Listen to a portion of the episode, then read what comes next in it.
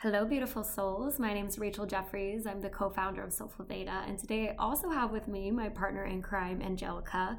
And we are going to be interviewing another pair of co founders, Trudy and Leah, who co founded Paavani Ayurveda, one of our favorite Ayurvedic skincare brands. This pair of ladies also went to the California College of Ayurveda. However, instead of pursuing a practitioner route, they chose to follow their passions and pursue and create a brand that today uses Ayurvedic ingredients um, and ancient practices to create dosha specific skincare products. And today we're going to talk through their story about how they found Ayurveda, how it's changed their life, and where they're at today with their brand. And for all of our listeners, we are super excited that they offer a special discount code for Soulful Veda listeners. So when you're done listening to this episode, check out their blog post that shares more of their story, and in that you'll find the discount code for 20% off any Paavani Ayurveda products. But today, I am so excited to introduce you to Trudy and Leah. Thank you for coming on the show. Hi, thank you for having us. We're so happy to be here. Um, so I was hoping just to kick things off, you guys could share a little bit about yourselves and just your background, how you find out Ayurveda, or anything that you'd like to share to just kind of really set the foundation for the rest of the conversation.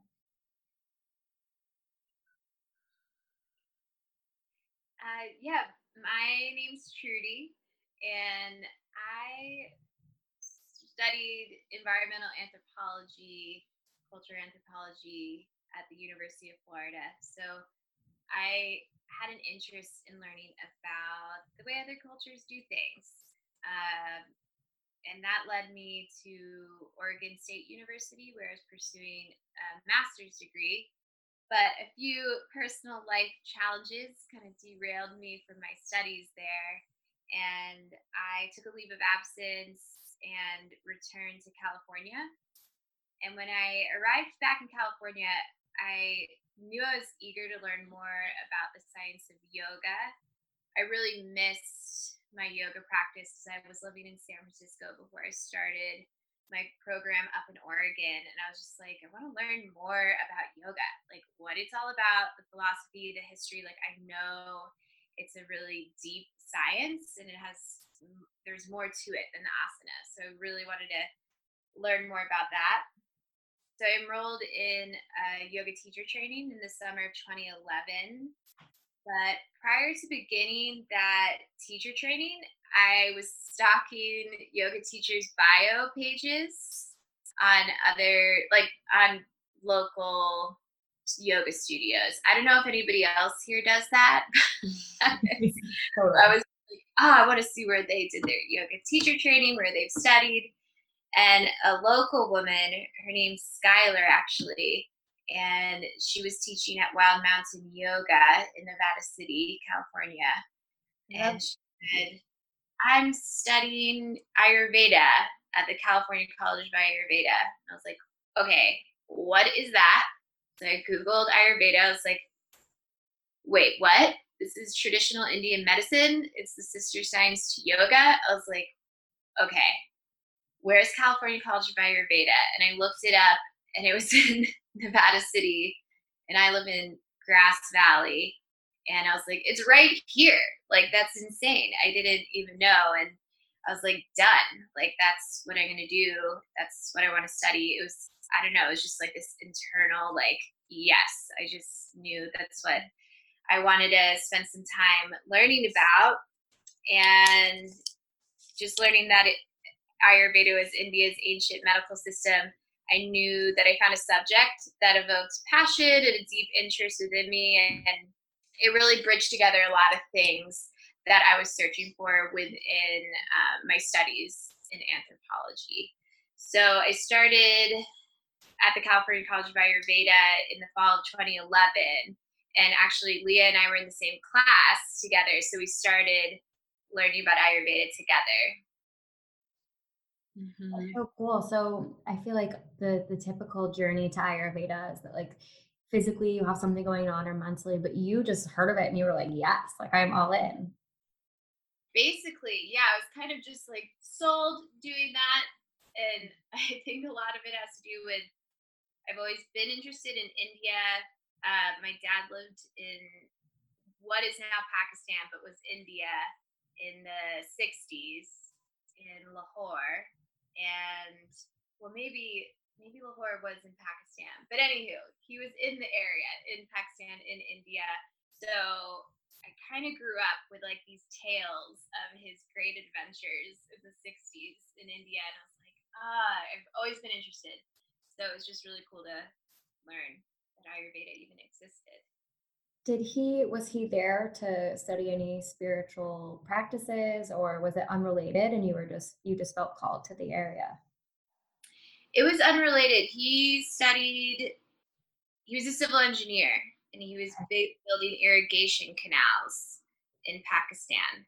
Got it. So spent about six years there, and he absolutely loved it. And uh, yeah, I think that really kind of inspired Ayurveda deep down, like in the subtle layers of myself. So, yeah, that's amazing. Thank you for sharing. Yeah, thank you. I know you want to share about your story and how you came to Ayurveda.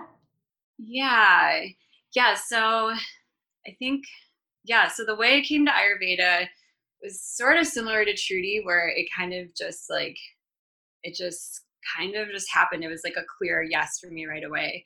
Um, but to go back before that, um, so basically, I grew up in Wisconsin, so I'm a Midwestern girl at heart and yeah um, and so but i had always been drawn to california and the first time i went i was i think 17 i went with some of my girlfriends we went and stayed in um, arcata with my friend's cousins and then we went to san francisco and i just fell in love with california and just like the vibe out here and especially the redwoods that was like a main thing that drew me in. It's like i just thought they were so magical and so beautiful um, so i always knew that i wanted to move to california and i actually lived in humboldt county when i was 20 for a bit of time um, and then i moved back to wisconsin and finished my degree at the um, university of wisconsin milwaukee so I got my degree in conservation and, and environmental sciences. And then I got a minor in biology and also business, which I studied, I focused on entrepreneurship. Um, so I guess I always had an interest in the natural world, and also I always had a desire to own my own business. So although I didn't like use my degree like right out of college, I think it ended up, you know, kind of coming full circle to where I am now today. And so, yeah, I finished school, graduated, and then in 2009, I moved back to California like saved up money for a year and I knew that I was just to come back out here and just like make it work. I had a bunch of friends living in different parts of California that said I could stay with them and I kind of just like I don't know, it just kind of all unfolded and happened for me. So I started back in Humboldt County again in Arcata, and then I moved to the Bay Area and then out to Nevada County where we are now. And during that time, when I was living in Nevada County is when I discovered Ayurveda through a friend of mine, actually my friend who I used to stay with up in Arcata, and she was going to an Ayurveda school up there. It's just a small one, and she started teaching me about what she was learning, and I just thought it was so interesting. It just like right away just clicked with me and made a lot of sense um, especially like i think having that background and interest in the natural world is like wow this is such an interesting way to just explain everything you know and, and makes so much sense to me of like yeah how we are all different and like and it's because you know of our environmental makeup or, or elemental makeups. So i loved that and i loved just like the interconnectedness that um it just like explains that connects between like yeah nature body mind and soul. I loved that. I loved learning like how you can basically you know by looking at someone's physical features you can learn so much about you know even what's going on with them internally and you can really like understand a person in this like um I don't know, like a whole well rounded way. So that really drew me to it. And then I decided to start um, just like studying Ayurveda on my own. And then I discovered that the California College of Ayurveda is right here in my community. And so that was, like I said, coming back to that, a clear yes for me that is like, I'm going to go and take classes there. Like, I have some extra money right now. I have extra time and space in my life where I can do that. So I'm just going to go for it. And, you know, it was always just to like gain a better understanding of the practices and the teachings just for myself and my future family. I never really knew where it was going to lead me to today. Yeah that was that was actually my next question because if it wasn't anything physically going on or you're like trying to heal yourself what was your intention? But it sounds more like both of you were just kind of curious and you let your head guide you and you're like this is just what i'm going to do. Or did you have an idea of like when I leave school, this is what I want to do with it, or this is why I want to learn, or did it just sound interesting and you were like, I'm gonna I'm gonna give it a go? Yeah, I think for me that was basically it. Which like looking back on that, I'm like, wow, that was really brave of me to just like go oh. for it because I don't know if I would do that. Right now. And obviously I was like guided in some way because yeah, it was just like I think this is so interesting. I just want to learn more and like why not? The school's right there. I'm just gonna do it. I love it it's almost like when it aligns that way, you have no doubt in your mind that that's your path. And when the first time you learn about Ayurveda, I think we all have that ignition of it's just complete truth that resonates with you. And it's like you don't even think about those doubts because you just, this is it. And, yeah. and you go for it. Mm-hmm. Yeah. Agreed. Cool. So I guess when you started down the path of Ayurveda, did you notice it changing any part of your life? And obviously, you started to implement the practices, but did anything surprise you? Um, and the reason I ask is just because, like, I felt like when I started studying Ayurveda, I was like, oh, okay, like some of these things make sense for my mind body type. But like one thing I was really resistant to was Abhyanga, and then once I once Angelica told me to do it, I actually started doing it on a consistent basis because she was my first practitioner um, it, it like changed my life. So was there anything like that, kind of like an aha moment for you where it was like, oh, I totally didn't know I was going to learn that, but once I did and started to bring it into my life, I noticed things shift, whether it was like mentally, physically, spiritually, like whatever it was for you. Yeah, I think when you start studying Ayurveda, everybody kind of has those moments where you're like, this just makes so much sense. Like, how was I operating before? and how it's operating. Well, I actually do remember because when we started the Ayurveda college, like I didn't know. I always talk about this, but it's real. Um, you're supposed to have one bowel movement per day, according to Ayurveda, right? So I was like, huh, I didn't know that. They didn't teach us that at school. That's good to know. And prior to studying Ayurveda, I was experiencing predominantly like a vata imbalance, but didn't have like a term for it, but was feeling when I was trying to go to sleep, anxiety, overwhelm, fear, worry, just all these things, like letting the mind kind of just take over, take the driver's seat. And I remember being at the California College of Ayurveda and being like, you can control and harness the energy of your mind and not like let it take you down this path of story and fear and like that was even just really powerful to hear. And yeah as far as like the one bowel movement per day like i wasn't having that and i didn't even realize that i had kind of long-term constipation going on. So um, just being able to implement like more oils and more demulcent herbs and things like that like it just starts bringing your body back into balance and it's just really interesting and it's kind of like you awaken to all these really simple remedies and things that you can do to restore balance in yourself and when you start talking about these things with people they're like oh my gosh me too like what can i do to resolve this issue? So you know the disease or anything that's the imbalance doesn't go deeper into disease in the body and like that's pretty cool about ayurveda you're just working on more of like a superficial layer with imbalances so it's not going to go deeper into your tissues and cause disease so i think that's a really powerful thing with ayurveda and i i think I noticed that when I when I started studying it and just noticed some shifts there. It's amazing. Leah, did you notice anything that was kind of your big aha or not really? Um, yeah, for sure. There was lots of big ahas. Um, but yeah, just I can definitely relate to what Trudy was saying. That was a big one for me too. Like having like a daily bowel movement being healthy and like really not ever having have experienced that in my life prior to Ayurveda.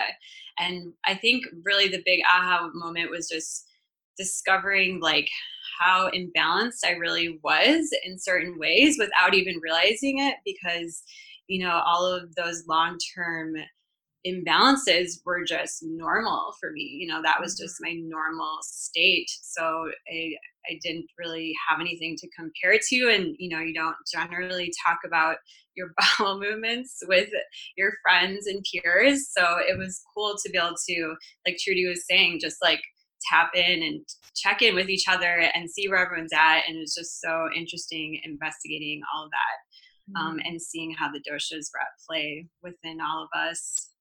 Right. And are you two both predominantly Vata? No, I'm actually predominantly Pitta. Okay. And um, yeah, definitely predominantly Pitta. But, but my my kapha, I've been read uh, two ways by two different Ayurvedic practitioners. One predominant Pitta, secondary secondary Vata, Kapha very almost equal to Vata, and then the second practitioner said predominantly Pitta, Kapha a little bit more than Vata, but they're pretty similar. I think I'm Pitta, Kapha, but Vata is not too far behind the kapha is mm-hmm. is what I think mm-hmm. for me. Yeah, and for me, I definitely resonate. I think the most with Vata, or at least I have a lot of Vata imbalances that I've had to work with. Um, but yeah, when I've done, you know, my when I've looked into just like my doshic makeups I have found that it's like more equal, I guess, Vata and Pitta in my constitution. Um, but yeah, I feel like Vata is usually the one that I'm trying to balance the most.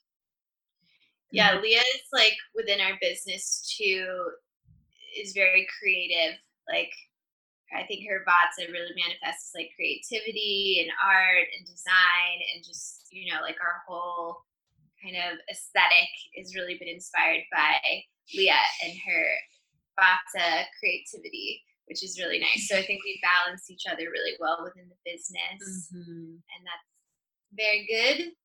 Um, how about both of you, Angelica and Rachel? What are your predominant doshas? We're both very pitta. but I feel similar to you, like it kind of shows up in different ways. Um, and I have like similar to you, Trudy, like equal Vata Kapha almost, but um, my master teacher always says my Vata is very sensitive. So that's where I sometimes get out of balance too. It's like within Vata. So I really resonate with that, where even though there may be equal parts, like it's like a sassy Vata who's like, you know, like not having it when I'm out of balance. So Yeah, I, I feel um, when I look at the percentages, my Vata and Kapha can be pretty equal. Um, but I do um, feel the affinity towards the creative, the creative side, and I think that like sometimes we take on that role too. Like I'm always Rachel out pittas me a lot, even though I'm pitta predominant in ways. Like the way she takes control of things and has that logistical mindset, I really revere.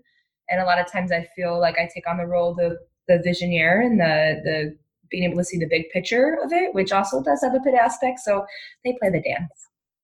yeah, it's so interesting It's like sometimes the more I get to know people, it's like one of two ways. You can see the doshas and the elements clearly, and then sometimes I'm like, I just don't even know. Yeah. laugh, be like, what what are my pajama dishes? I'm like, I just don't even know now. are you both still do you practice it all one on one or are you solely just focused on Paavani and and that? Meaning as like working with clients. Yeah, like are you because I'm assuming you did some stint as a practitioner while you were in school, but do you still do any of that now or is it is it mostly just like the skincare products and doing those types of things? Yeah, just doing products now. So we both did the internship at the California College of Ayurveda um, for six months where we worked with patients and saw them one on one. But yeah, I don't think either one of us really continued on with that outside of school. Um, and yeah, we started our business and then um, we started more focused on like the body therapies aspect. Um, and now we've let that go. So we're just mainly focusing on the products, which was always our main intention with the business. Yeah. we kind of felt really drawn herbal of things, like Ayurvedic herbalism combined with some Western herbalism. Yeah, like the hands-on therapies.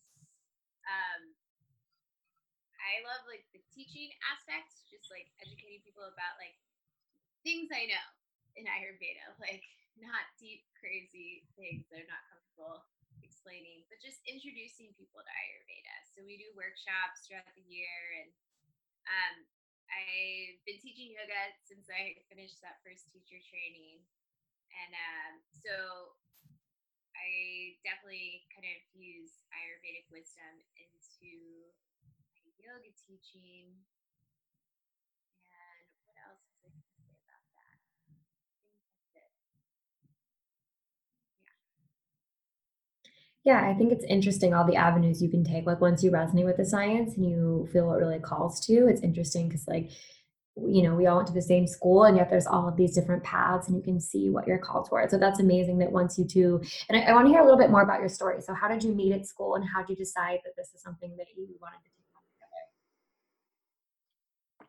Um, let's see. Well, I mean, we had a small class, you know, it was like what, 20 people. So Yeah, I feel like we got pretty intimate with everyone in our class. yeah. Um, but I feel like Trudy and I were like first drawn to each other because of our love for the band Phish. You guys, Yeah. Love Phish. yeah. So Phish. yeah, so one day at school, Trudy was wearing a Phish T-shirt, and I remember being like, "Trudy, you like Phish?" Because living in California, I feel like no one. I mean, people like Phish, but it's not like in the Midwest where I'm from, or like on the East, East Coast, Coast. or, Yeah. or like it was always like rare to find someone. Yeah. And I was like, sweet, you like Phish? We're gonna hang out. I love that. So yeah, and yeah, we were a close group, all of the students in our class. And it was great because I had just moved to the area. It was just a really nice way to connect with people, um, like-minded people. So that was nice. Cool. So you Yeah, said, go ahead. Oh, oh, I was just gonna say then for like Paavani, the start of like us wanting to start a business together, I feel like that started at your house that one day. Yeah, we were practicing our Ayurvedic massage because traditionally Ayurvedic massage is performed with two practitioners working simultaneously on the body. So we were practicing that and we were just like, you know what would be a good idea?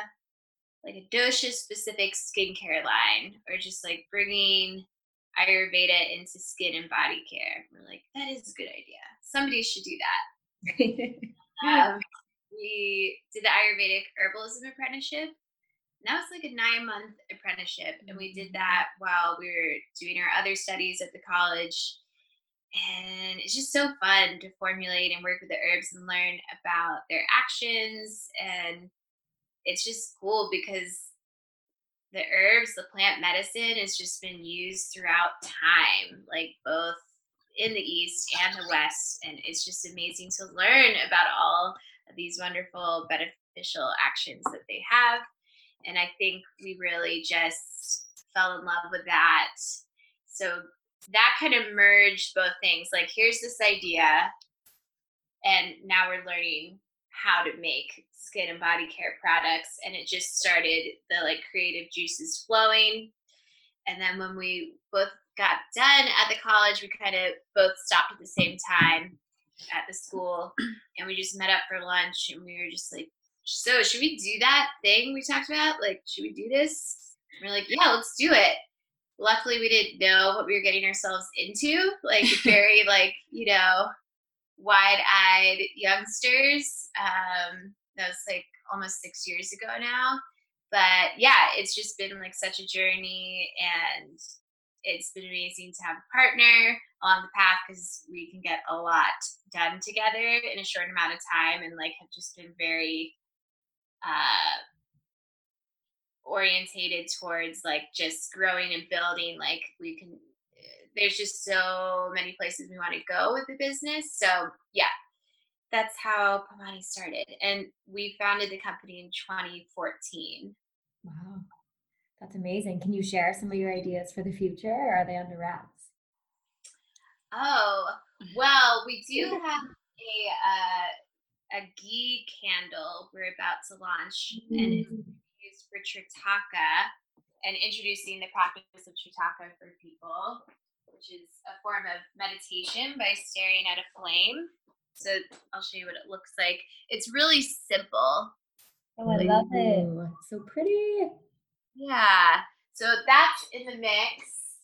And yeah, we have like a whole list of products you want to make, you know, because I feel like you can, it's just like endless how many things you can do with plant medicine. Mm-hmm. Um, but some of our top ones, the future, which yeah. we've been talking about for a while now. So who knows when this will like actually be able to manifest and unfold. But we really want to do a hair oil. Mm-hmm. Yeah, always ask us about that. And that. we played with the formula, but I think it was maybe too intricate. It's like 20, not really, but there's a lot of herbs and stuff. We're like, well, you need this for this, this for this. I'm like, you probably need to pare that down, the mm-hmm. formula, but it's fun playing with all the different like ways and avenues that you could explore for your mm-hmm. product. That's incredible. I'm excited to see them all come out. It's going to be so amazing. Yeah. And question for both of you, because I think um, some people listening, some of them maybe practitioners themselves or just interested in Ayurveda. I think Lee, it was you who mentioned this when you wrote out the newsletters that one thing that you struggled with was not being perfect in your practices. Especially, I feel like some some pittas can probably resonate with this as well. Is that like not having the perfect, most balanced practice can sometimes get in the way of doing anything at all. So I'm just wondering how you overcome that either daily in your business or just in general and if you have any advice for people listening who are experiencing that same thing yeah of course well so yeah while integrating ayurveda into my life i began to make lots of changes really quickly and you know i was like wow i've discovered the way to have optimal health. So I think I was really eager to just like start following the Ayurvedic protocol, do my full Dinacharya, and just like was really wanting to um, just be as balanced as I could be. And um, so, like, at first, I was like, okay, it's simple. I just follow these protocols, follow the diet, and like, boom, I have perfect health.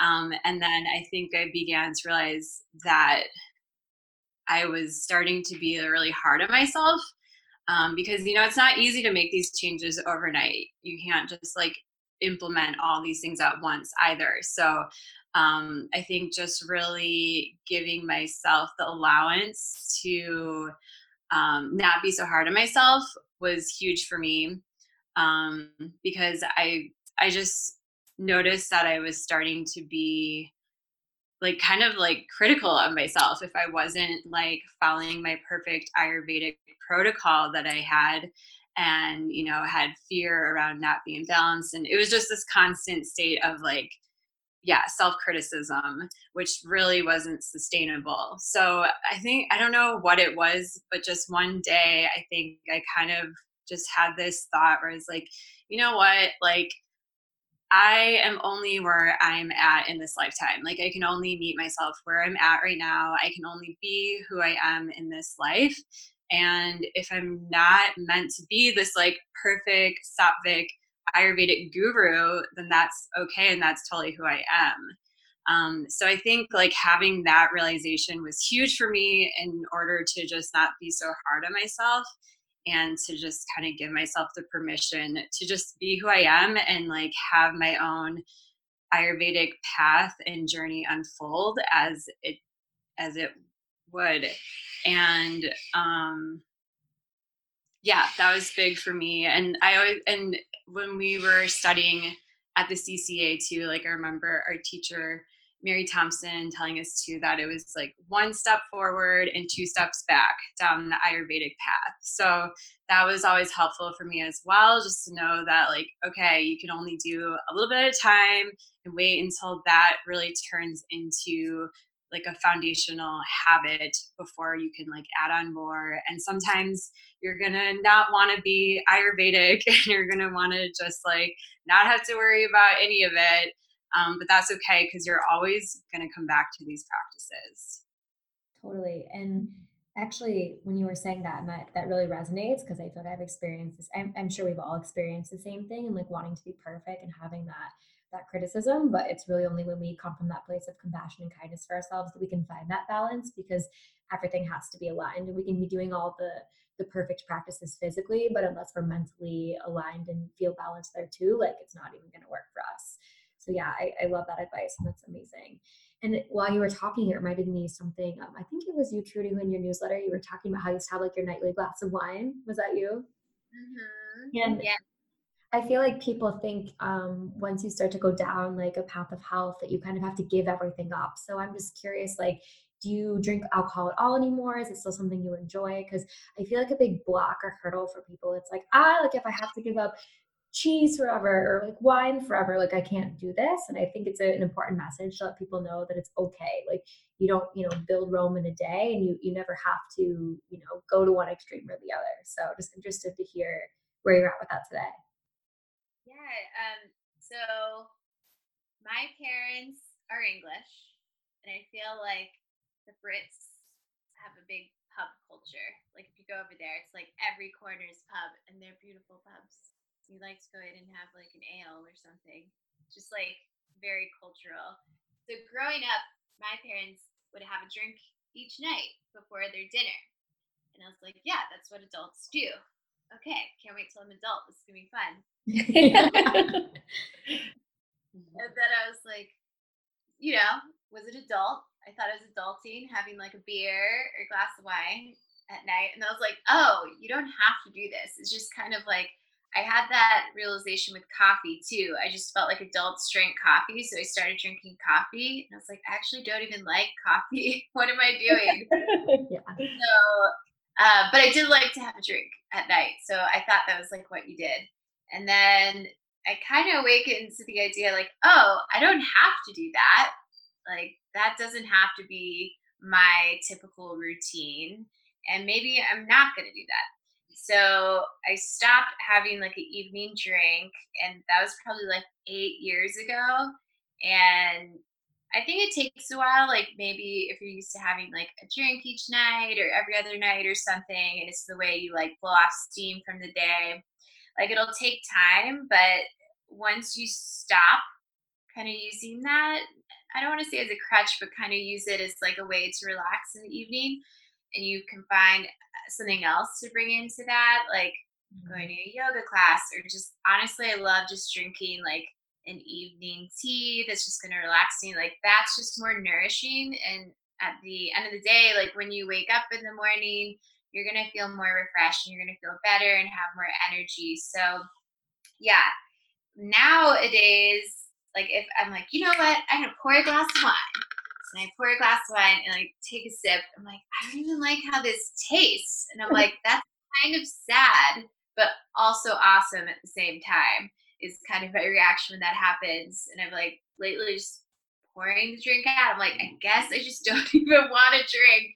And that's okay. But every once in a while, like I love to have a drink and celebrate, like, you know, on occasion, but it's nice to not have that be like a part of my regular routine. I just feel better, more energetic and clear. And uh, about a year ago, I started practicing Ashtanga yoga, and kind of, you know, have thought about that more and more because in Ashtanga, like you don't have any alcohol of any kind. So yeah, I'm definitely just exploring that, like no alcohol ever or a drink every now and then. So I think it's just like a journey for me. And but right now, yes, I still do drink alcohol, but only on occasion. Yeah, and I guess the reason I ask is because oftentimes, and you alluded to this a little bit too, whenever you're giving up something like wine or coffee or whatever it is, for some people it's like Reese's ice cream. Oftentimes it's like there's something deep seated in like your uh like emotional being. And so it's it's not shifting the physical habit but also something that's going on inside so did you ever notice anything like that coming up for you like once you gave up one of those things like you kind of already talked about it too like you noticed other shifts in your life and you didn't even want it anymore Yeah. Um. Let me see. What the question? Say the question again. so i guess I'll, I'll give you some context on the question too so i'm wondering when you learn to like give up the coffee or give up the wine and you actually realize you didn't even like coffee um Right. it starts to get into like why we even have habits in the first place. And one of the beautiful things about Ayurveda, and I like to make the little triangle, it's like mind, body, spirit. And I think a lot of people start Ayurveda because they have something physically going on in their lives. And then without realizing it, when they start to balance out their physical way of being, all the dominoes line up, right? So it's like mentally you start to feel more clear, you have more energy, you start to think about things in your life a little bit differently, and you bring awareness to all of your habits and you you bring your consciousness into your life and your routine and that also helps you align spiritually and helps you figure out like what is your life purpose and whatever spiritual path you choose to follow. So my curiosity and the question was just like with those habits when you eliminated them did you see any of those dominoes kind of fall into place in other aspects of your life?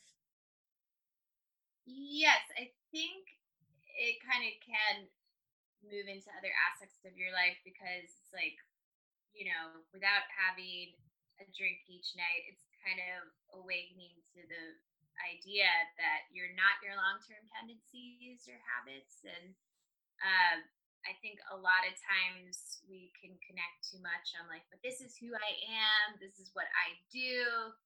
And Ayurveda teaches you like is it though, or is that just your long term tendency?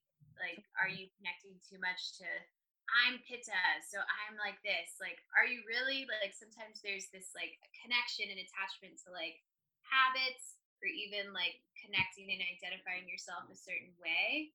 So Ayurveda definitely opened that up for me. Like, uh, are you really that person you think you are? Because deep down, like, we're all our true nature is spirit and like it's kind of like breaking free of these like Karmas.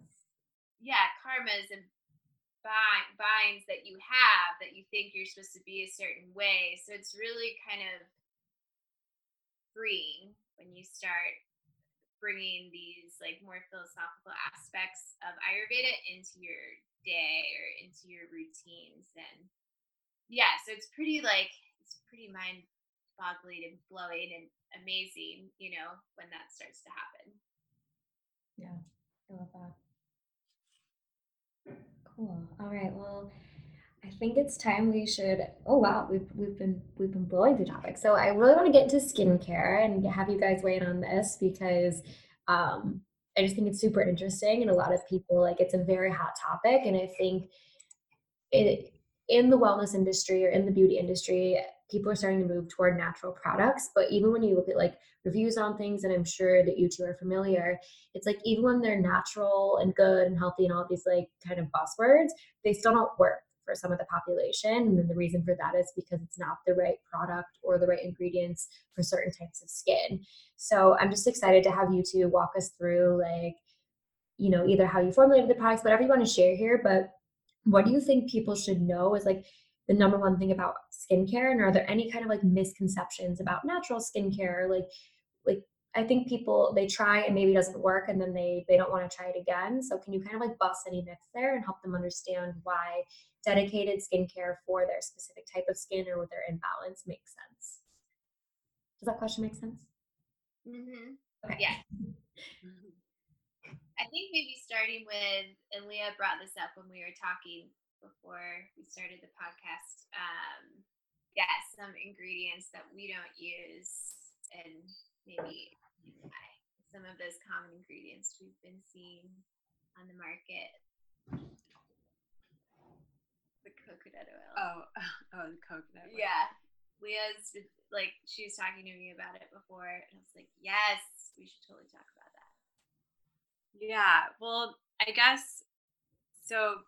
One of I think the most important things for the skin that maybe a lot of people don't know about. I think a lot of people are learning more about this now and becoming more aware of the beneficial use of high quality oils on the skin. Um, and so, I mean, Ayurveda just like loves oil, you know, and there's so many different practices which include and involve oil. And especially for the skin, it just works so well with the skin. It's like it was like made for our skin. Like it's pretty amazing. And it's really beautiful how it's able to balance all skin types, um, even oily skin. And it's really just all about, you know, educating yourself about the oils and finding out what is the best for each skin type. Um, where like so like high oleic oils are really good for um, dry skin, and high linoleic oils are better for oily prone skin and also um, blemish prone skin. Um, so that's always good to know. And then also coming back to the coconut oil, like the comedogenic rating of oils is also really important to learn about. Um, which coconut oil is actually a four, which the comedogenic rating scale goes from one to four. So coconut oil is the highest, which therefore means it's the most pore clogging of the oils, which is really interesting to learn about because I feel like so many products on the market and people use coconut oil on their skin um, and it can actually when like used repeatedly over time can clog your pores and actually cause more harm um, because it can cause irritation of the skin or rashes or also acne to occur. Yeah, and I don't know if it happens to everyone. Like, I don't know if the coconut oil causes clogging or reaction to everyone's skin, uh, but it definitely does on mine. I was kind of like a guinea pig because I was slathering myself a few years ago with coconut oil. But I like to shower in the evening and then do my abhyanga before bed. So, you know, you're warm, you're getting into bed, you have the oil on, and just those hot spots like underarms, like creases near the hips, things like that, tend to generate more heat while you sleep. So I started getting these rashes under my arms, and I was like, what is going on? Do I have bed bugs? Like, I was freaking out. I actually ended up at the doctor's office, and they're like, are you using anything different on your skin? I was like, no, I'm just using coconut oil. the doctor was like, maybe don't use the coconut oil. I was like, what do you mean? Coconut oil is great. And then I stopped using the coconut oil. I was like, oh my gosh, it's totally coconut oil. And then Leo was like, yeah, it's comedogenic. It has this comedogenic rating. I was like, it does. We like, this is factual in- information.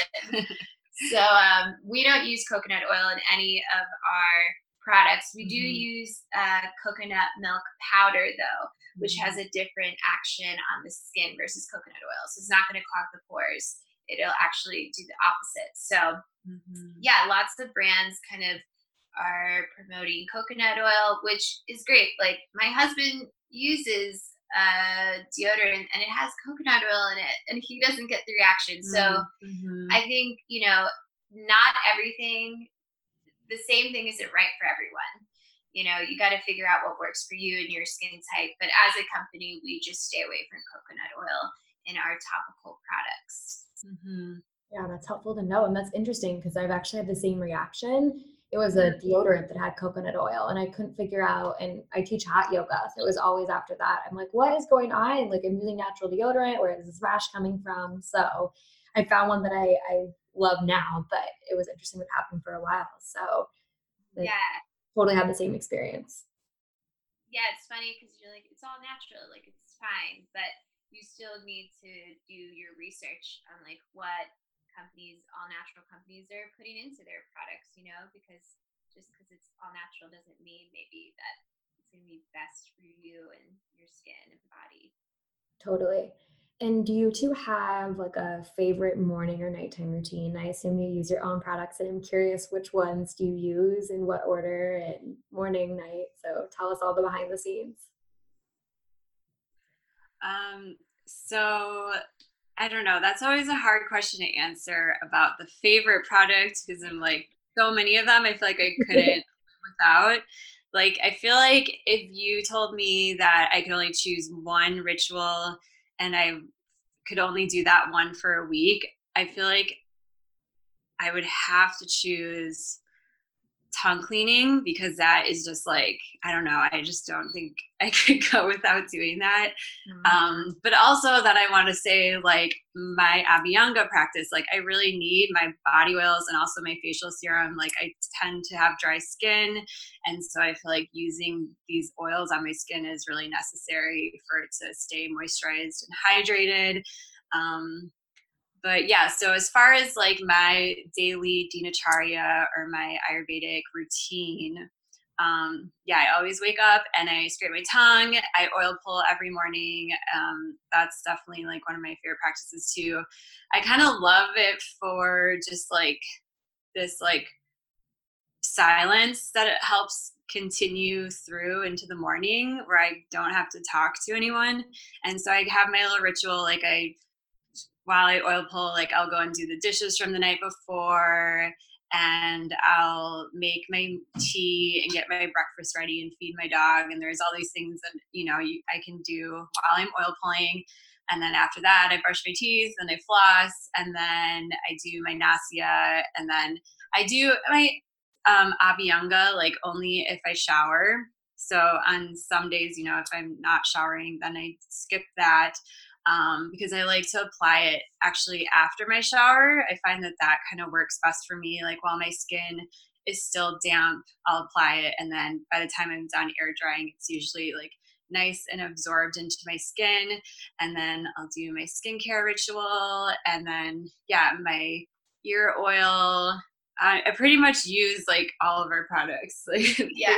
every day. Leah's really so, good at doing. yeah, I've made trifle.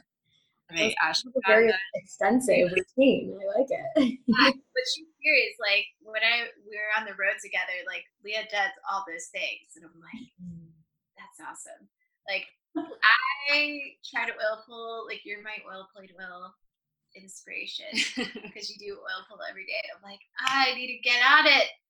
But um, I think for me, like my favorite product is the Vata body oil maybe just because it's well we're going into kapha season but it's just so dry and cold right now where we live. But if i had to choose one of our products it'd probably be the vata body oil. I just love how it smells like a lot of people are like mmm smells like baked goods.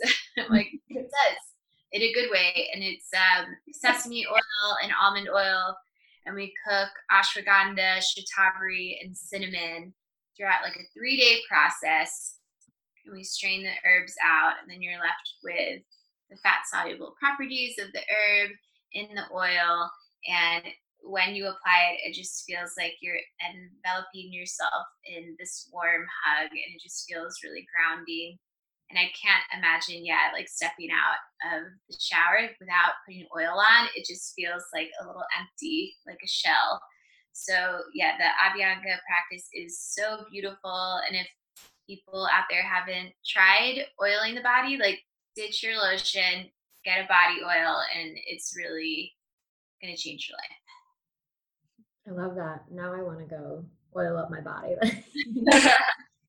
Um, amazing. So we're almost out of time, and the way I want to finish is I just want to hear from both of you what you see as like the long-term vision for Ayurveda. And you two have been studying it and working with it for a while now, but where do you see it headed in the future? So like over the next decade, two decades, whatever it is. Um, so we were kind of discussing this together before we hopped on this call with you guys, and Um, I think really we see it as it just becoming more and more a part of like becoming more and more mainstream, I guess, or just becoming more in the know. Like just like I feel like how yoga is like everyone knows about yoga now. I feel like Ayurveda can will hopefully become like that one day where um, just everyone knows what Ayurveda is and everyone's um, implementing Ayurvedic practices into their day and maybe sometimes people are doing and they're not even realizing maybe it's just something that they've heard about that they don't even know it's ayurvedic like for example oil pulling which i feel like a lot of people are learning about that but maybe they don't even know that it's ayurvedic. So i think that just more and more people are going to start learning about it and using its practices. And um, like for example we noticed that there was an article about ayurveda in Vogue, I think maybe like two years ago. Mm-hmm. Yeah, yeah, so just seeing it like in more publications like that and just hearing people buzz about it more and more. So it seems like this is really like a time when we all kind of need Ayurveda the most. Definitely. Yeah, yeah. Ayurveda has the ability to change everyone's life. And I think we both just hope that everybody gets a chance to learn about it and implement its practices into their lives. And a concern I think that we both have is just that as Ayurveda does become more mainstream, we just hope that the tradition of Ayurveda stays really pure and authentic. Because in the West, we have a way of just like commercializing things and then it loses its essence. And mm-hmm we've seen that already in the Ayurveda field, and it's like alarming when you see it because it's sometimes things that people are creating are totally like opposite of what they should be doing, like from the Ayurvedic perspective, but they're slapping the name Ayurveda on it, and that's going to be confusing for people because mm-hmm. people are already sometimes a little intimidated when they step into learning about Ayurveda. So we just really hope that things stay pure and true to what has been going on for over 5,000 years in the science and really hope the West maintains that instead of mucking it up, would be one of our hopes as well. Mm-hmm. Yeah, I like the relation to that to yoga because the same thing happened. You know, asana only got translated here to the West, and then we lost all the other practices that made it. And I think that it's only natural that it has a reductionist kind of culture that will probably have some of those things that will dilute it. But I think ultimately we're moving in an age of enlightenment and technology, and that everyone one can feel this connection and this deeper connection to spirit. And if we are the um, the light workers who can transfer that information, that like we're doing our part and we're aligning with nature, and then everyone will follow suit as well. Here, here. yeah, and I think it's amazing. Just like you guys said, you like the education part. So you're not just like creating your products, but also making sure that people understand why they're using them. And I think that's really important for anyone who takes on any kind of challenge in this field to really feel charged and responsible for spreading the knowledge um, from that good place of heart and intention and understanding the deeper meaning. So it's incredible what you two are doing, and we love it. So keep up the good work. And the way we want to end this is we just want you to share with all of our listeners where they can find Paavani, how they can order all of your juicy products. The Vata balancing oil might be what I order right after this call. So if anyone else wants to do that, let them know where they can hit you up. Yeah, so you can find us at www.paavani, P-A-A-V-A-N-I, Ayurveda, A-Y-U-R-V-E-D-A dot com. Um, and then we're also at Paavani Ayurveda um, on Instagram and Facebook. We're on Twitter. and yeah. I think those are all of our social channels. Mm-hmm. And a lot of our website, like you can check out all the products, but honestly, half of the website's just dedicated to educating people about Ayurveda. So if you don't know anything about Ayurveda, mm-hmm. go to our Ayurveda section and we break it down for you. So it's a great place to start. And we also have a Discover Your Dosha quiz that you can take on our website as well, which um, I think it's about 20 questions you can answer about yourself to learn more about the percentages of the doshas that are in your makeup. And we also give some suggestions of things that you can do in your day to help cultivate more balance.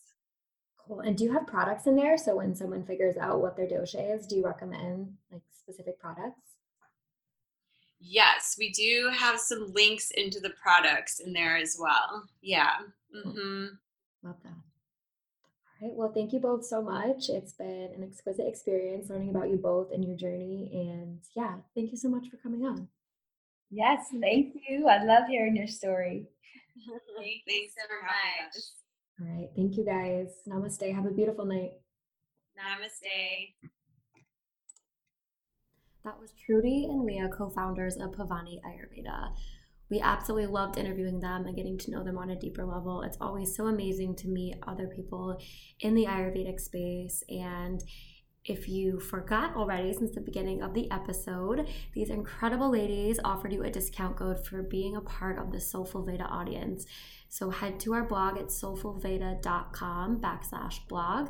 You can find both Trudy and Leah's stories. And at the bottom, if you scroll down, there's a button with you get the discount code, all capital letters, Soulful Veda.